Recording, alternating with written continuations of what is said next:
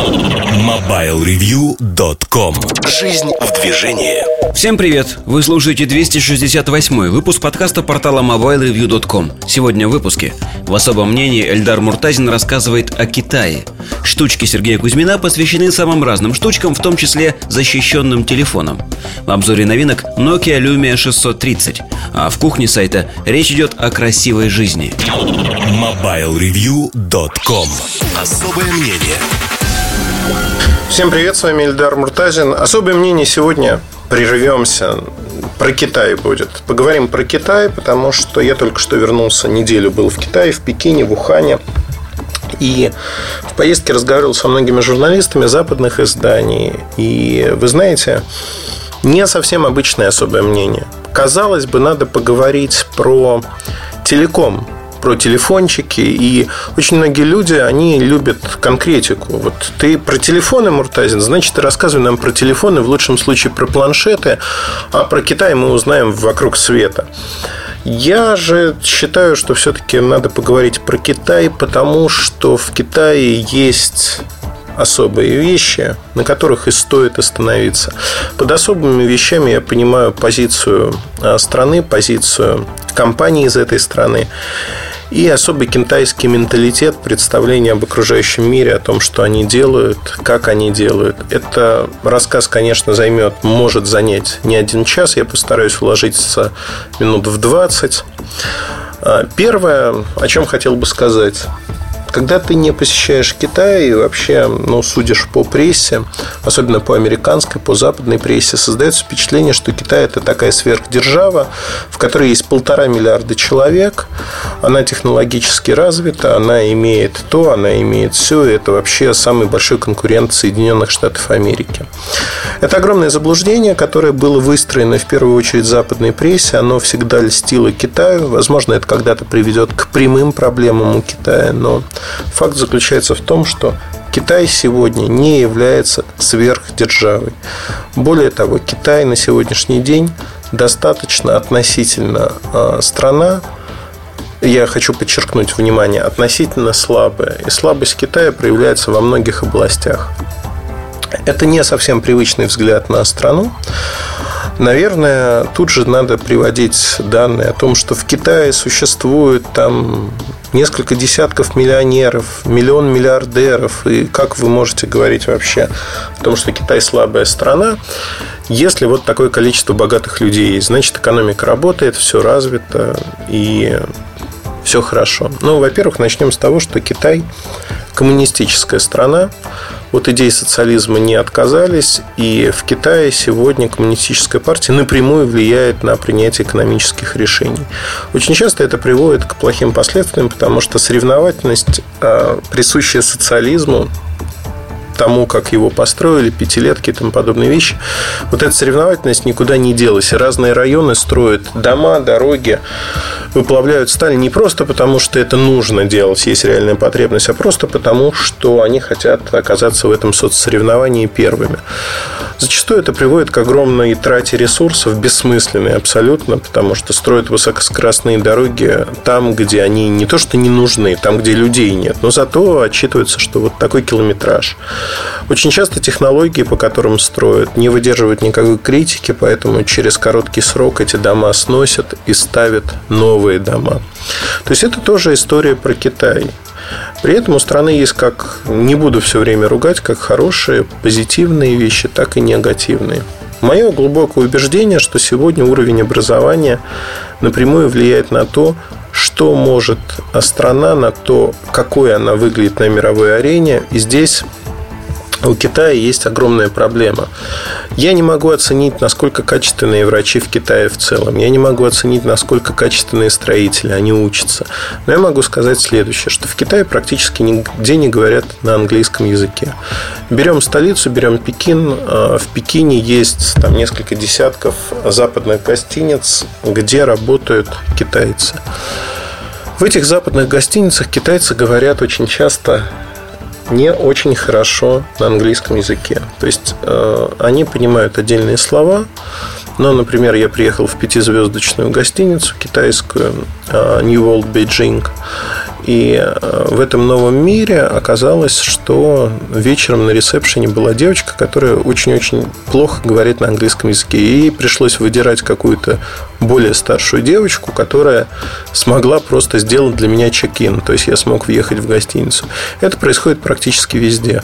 Китайцы не говорят на английском языке. Какое-то время назад коммунистическая партия решила, это было, по-моему, в 2007 году или в 2006 перед Олимпиадой в Пекине, они решили, что как же, приедут люди, и они не смогут а, общаться на английском языке в магазинах. Они не смогут выбрать там одежду, вещи. Поэтому надо научить наших продавцов говорить на английском языке. Палочная система была, то есть все сдавали экзамен, два листика английских фраз, которые все заучивали, и экзамен, отчеты были просто шедевральными. Неожиданно оказалось, что огромное число людей выучили английский язык, ну, считалось, что они выучили английский язык. При этом, понимаете, это палочная же система оценок. То есть, ну вот, э, сдали этот тест, они просто выучили чисто механически. Ты приходишь в магазин, и тебе неожиданно говорят, «Э, здравствуйте, как ваши дела? Ты думаешь, о, круто, в магазине говорят на английском языке. И говоришь, мои дела отлично. У тебя спрашивают дальше, а что вы хотите сегодня купить? И ты думаешь, вообще круто. Я вот пришел в магазин за, говоришь, рубашку. И дальше понимаешь, что человек не понимает, что ты говоришь, ты начинаешь объяснять, что такое рубашка. В итоге скатываешься на язык жестов, киваешь, куда ты идешь, и дальше языком жестов объясняешь, что тебе нужно. Они даже числа не знают зачастую. И это проблема. Проблема с английским языком никуда не делась, потому что так же, как единый государственный экзамен, есть для тех детей, кто хочет учиться в университетах, в высших учебных заведениях, есть необходимость сдавать тесты по английскому языку. Китае это огромная проблема, потому что огромное количество людей эти тесты не может сдать в силу того, что язык они не учили. При этом эти люди зачастую не тупые, они не глупые, они, они просто не получали достойного образования. На фоне огромного количества школ, на фоне огромного количества университетов это выглядит крайне странно. Но это действительно странно. Ну как же так? Вот они учили, учили язык вроде как. Они выучили. Как так может быть? Может быть очень просто, потому что многие преподаватели, которые существуют, вот есть ставка, да, а нет преподавателя. Или там западный преподаватель не пойдет в китайскую школу преподавать, он просто не знает китайского. Да и зарплата там очень маленькая. Это действительно так. И э, возникает ощущение, что вроде как язык нужен, нужно сдавать, а уже врали, да, если говорить про пар чиновников, врали о том, что знаем языки, врали о том, что это все есть. И возникает вопрос, а что же делать дальше, как же с этим быть? И дальше вот это вранье, оно закручивается в некую спираль. В отчетах э, там треть страны говорит на английском языке. В отчетах. В реальности не говорит практически никто, даже в крупных городах. Это проблема, если посмотреть на Китай, это действительно проблема сегодня практически э, объясниться невозможно. Причем еще большая проблема заключается в том, что образованные китайцы, именно образованные китайские китайцы из Китайской Народной Республики. Они тоже крайне плохо говорят на английском языке. Берем Гонконг, там очень хорошо говорят. Берем Сингапур. В Сингапуре вообще английский считается государственным языком. То есть здесь вообще нет никаких проблем, ты чувствуешь себя как дома. Здесь же, если говорить про континентальный Китай, если даже взять Шинчжэнь, например, то здесь мы можем увидеть, что ну, проблема – китайцы не говорят на английском языке. И даже в China Daily, это такая пропартийная газета, которая четко следует курсу партии, была большая статья, которая мне очень понравилась, где обсуждалось следующее, что, возможно, обязательный экзамен на английский язык, который обсуждается, возможность его отмены через несколько лет, он действительно не нужен. Почему? Потому что не всем людям в работе в повседневной нужен английский язык. Есть сферы, туризм, например, где он необходим. Но есть огромное количество сфер, где он не нужен. И люди могут самореализоваться без языка. Там приводится пример а, современных художников Китая, которые очень популярны, но при этом не говорят на английском языке, хотя сдавали тот самый экзамен. И это очень хороший пример. Поэтому, когда мы говорим сегодня о Китае, а, наверное, надо смотреть в первую очередь на уровень образования. И здесь э, тоже существует огромное количество мифов. Китай заимствовал у Советского Союза, и это можно считать огромным достижением, системы образования. То есть внешнее заимствование системы образования произошло, методик того, как обучать многих преподавателей. Но нельзя стартовать из деревни фактически. А что такое деревня?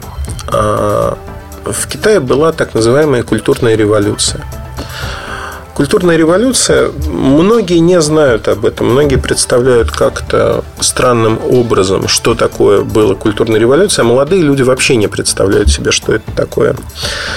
А, имя Мао Цзэдун известно по майкам этим людям, известно, что это был лидер, там, который стоял в одном ряду со Сталиным, например. Это в какой-то мере правда.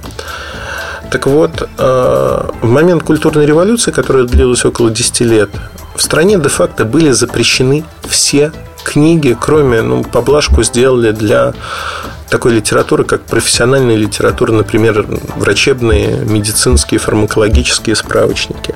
Все остальное было под запретом. Книги уничтожали. В прямом смысле этого слова.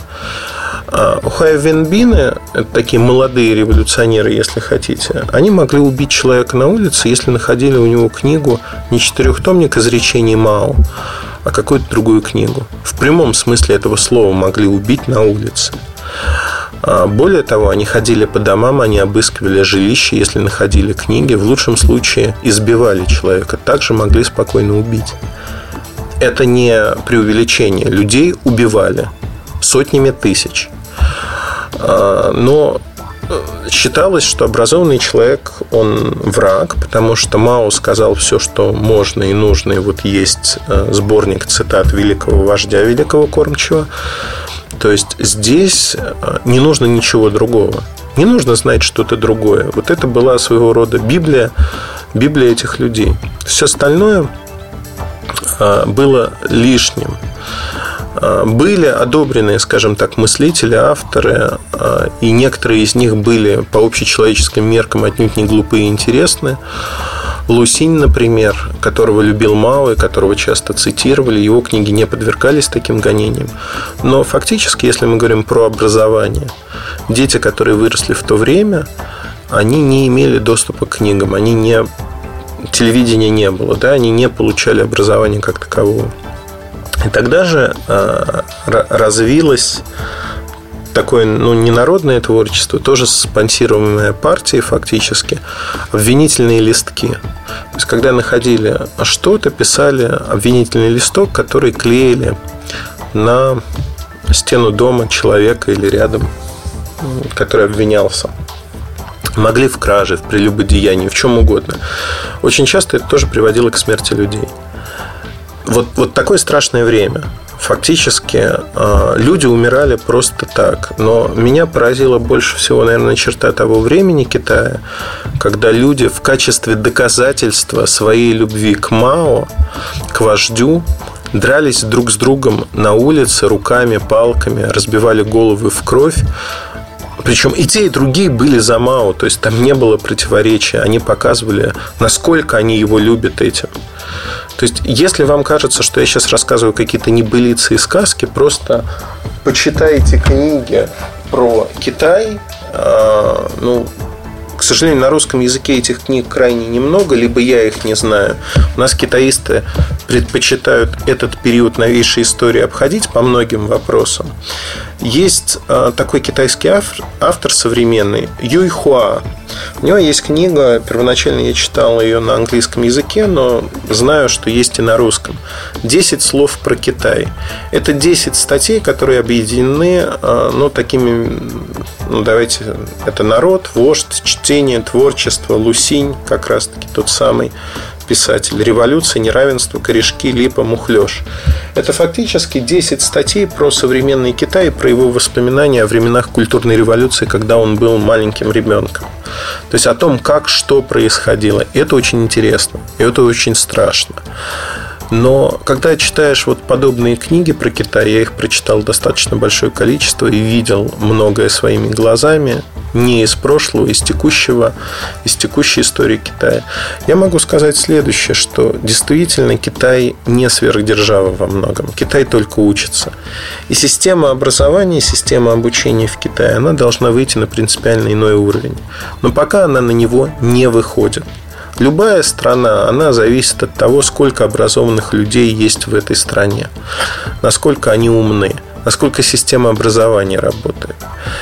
И сегодня у Китая есть задатки, чтобы стартовать вверх, но а, уйдет очень много лет на это. Это раз. Два. Страна пока не построит работающую систему образования, она не сможет показывать какие-то шедевральные экономические результаты, потому что, с одной стороны, огромное население Китая – это благо, с другой стороны, это проклятие страны.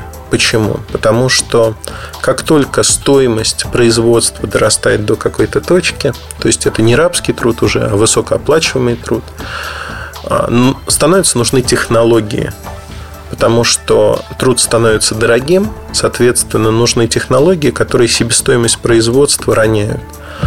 А здесь возникает конкуренция со стороны других стран, например, Вьетнама, других стран а, восточно-азиатского региона. Почему? Потому что там есть дешевая рабочая сила. Производство начинает мигрировать туда. И Китай моментально теряет свое конкурентное преимущество. То есть у Китая та модель, которая есть сегодня, и то огромное население, которое у Китая существует, невозможно, чтобы Китай был неожиданно превратился, ну, например, в Германию или даже Россию. Невозможно это. Огромная часть населения должна содержаться в нищете и работать за копейки в рабских условиях. Иначе это невозможно. Понимаете? И это страшно. Страшно в том плане, что совершить вот от деревни скачок к высоким технологиям не получается. За счет того, когда я вот назвал число миллионеров огромное, когда мы говорим о том, что вот есть же богатые люди и прочее, прочее, небоскребы растут, какие-то технологии производят для половины мира электронику. Это правда. Но также правда заключается в том, что это небольшая выборка от всего населения в полтора миллиарда. Это небольшая выборка, она значительно меньше, если в процентном соотношении брать развитые страны. То есть уровень жизни в Китае, он низкий. И для того, чтобы повысить хотя бы незначительный уровень жизни в Китае, ну, например, нищих в Китае больше 100 миллионов. 100 миллионов человек. Это практически, представьте себе на минуту, что за чертой нищеты, то есть это люди, кто получает в месяц меньше 5 долларов. За чертой нищеты живет большая часть России. Вот на 5 долларов в месяц. А есть люди просто нищие, кто уже побогаче. Да, они живут на 10 долларов. Таких 200 миллионов примерно. То есть 300 миллионов. Две страны, две России живут в проголодь. Представили себе? Вообще кошмарная цифра. Огромная цифра. И для того, чтобы их вытащить хотя бы на другой уровень экономический, стране придется потратить огромную часть своего ВВП. И это в ближайшее время не произойдет. То есть нужно поднимать систему образования, нужно поднимать технологии, которые, конечно же, западные компании не отдают. Поэтому говорить о том, что Китай сверхдержава, нельзя. Китай – это страна с очень уникальной системой вследствие а, своего населения, которое используется как ресурс. Это правда, как внутренний рынок, который крайне интересен для западных компаний. Но в целом говорить о том, что вот это же преимущество не является проклятием, нельзя проклятие, потому что оно будет тормозить. Для того, чтобы расти, Китаю в какой-то момент нужно будет отказаться от большей части недееспособного, ну, условно говоря, населения. Этого сделать невозможно. Ну, но они же не будут убивать своих людей. Соответственно, математика очень простая. Китай останется достаточно развитой в отдельных частях и направлениях страной, но большая часть населения, примерно треть населения, которое живет крайне бедно, будет тащить Китай вниз. Мы, может быть, увидим хорошие дороги, как это есть сейчас, небоскребы, замену зданий и прочее, прочее, но увидеть какой-то старт того, чтобы ну, для сравнения, стоимость жилья в Китае очень разная. В Шанхае жилье дорогое. Шанхай считается не Пекином, он такой космополитичный город, ближе к Гонконгу. Стоимость квадратного метра в обычной квартире в э, Шанхае где-то 5-6 тысяч долларов. То есть сравните это с 10 долларами, и вы поймете, что неподъемное жилье. Так же, как для многих неподъемное жилье в других городах. Ухань. Город э, первого уровня. То есть таких городов в Китае 7, насколько я помню. Э, там можно видеть на многоэтажках панельных 12, 18, 20 этажей. И наверху такие домики, как в Египте, из фанеры собраны. Почему? Потому что у людей нет банально денег, хотя жилья строится очень-очень много.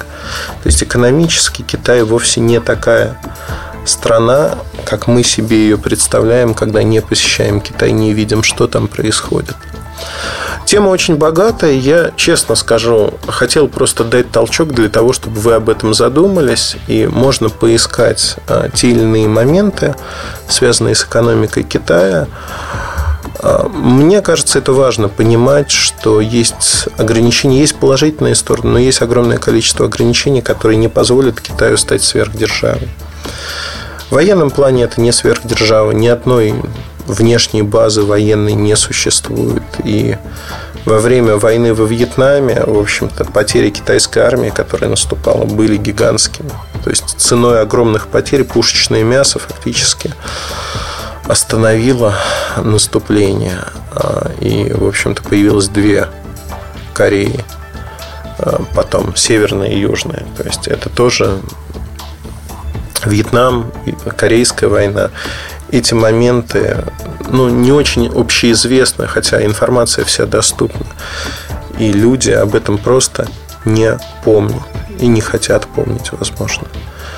Э, предпочитают судить по каким-то, знаете, таким ярким моментам из современности. Хотя после вот э, Олимпиады в Пекине в 2008 году я прошелся по многим местам, которые, ну, там ботанический сад, например, украсили к Олимпиаде. Чисто совковый подход. С того времени денег на ремонт многих вещей не давали. Краска облупилась, все облезло, оборудование. Нету людей образованных. Э, ну, например, на территории ботанического сада есть большое здание, такое хай-тек здание, консерватория называется. В этой консерватории тропические сады разбиты и прочее, прочее. То есть очень была на тот момент интересная электроника, поддерживающая микроклимат и прочие вещи. Нету буквально садовников, кто может за этим а, следить, кто может управлять, потому что они стоят достаточно дорого. И поддерживать то, что умеют поддерживать. Половина пришла уже в запустение. Уже половина того, что там было. То есть разница заметна невооруженным взглядом. Вот это типичный современный Китай, где очень высокие технологии соседствуют вот с таким подходом и дешевой рабочей силой, к сожалению. Вот такая история. Удачи вам, хорошего настроения. Задумайтесь о том, что такое Китай, возможно, это в чем-то поможет понимать лучше этот мир. До новых встреч. С вами был Ильдар Муртазин. Пока-пока. MobileReview.com